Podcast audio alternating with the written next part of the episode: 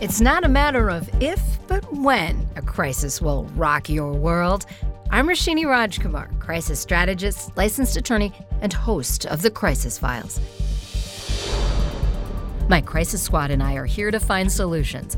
Our suggestions are meant to empower you to handle your own crisis or prevent crises from happening. We do not provide legal, financial, medical, or PR advice for particular situations, but strongly recommend you seek out professionals to help your specific need.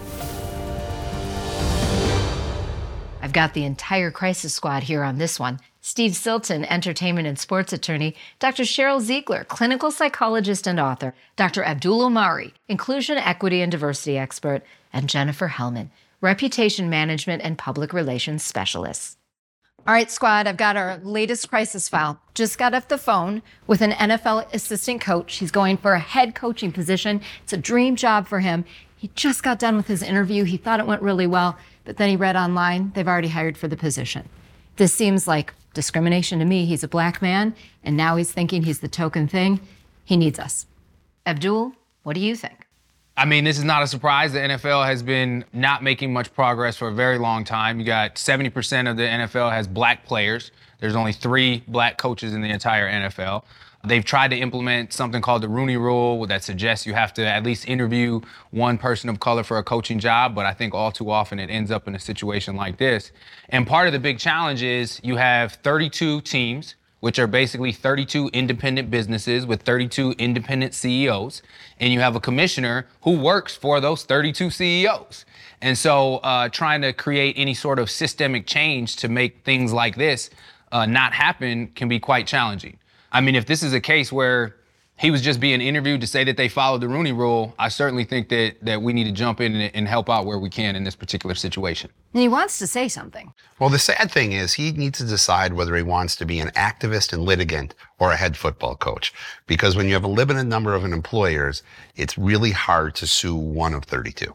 That's a really valid point, Steve. I think this is one of those times where I know usually you want to get out ahead of things, but I feel like laying back and letting the public in the current climate that we're in play this out. What do you mean by letting it play out, Dr. Z? I think there's going to be anger and outrage. I think a lot of people are going to really support the fact that, yeah, this seems like this was already a done deal. We were just doing this to check off a box. And I just don't think the public is going to, is going to be okay with that. So I really want to position him in a way that let, lets him lay cool, let people make their own decisions, and then come out on top. Yeah, legal revenge is a dish best served cold.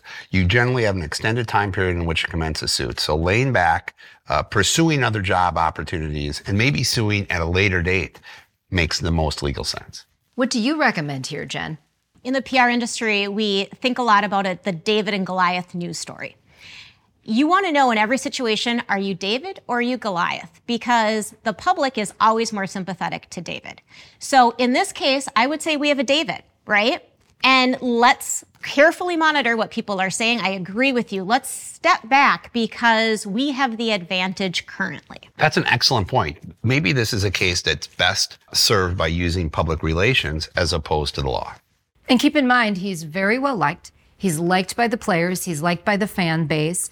And he really has the potential to be a head coach and could be a great contributing member to another team. So we got to keep that in mind and really help him. I like the strategy of let's step back, let's keep cool before we take our next step.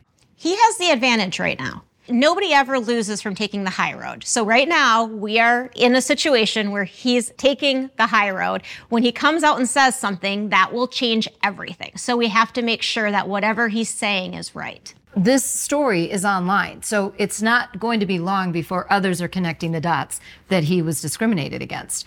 I mean, I think we have to acknowledge the fundamental absurdity, really, in this that this individual has to decide do I want to work in the future as something that I'm really good at, or do I want to do what I think is right and stand up for what I believe I've been wronged?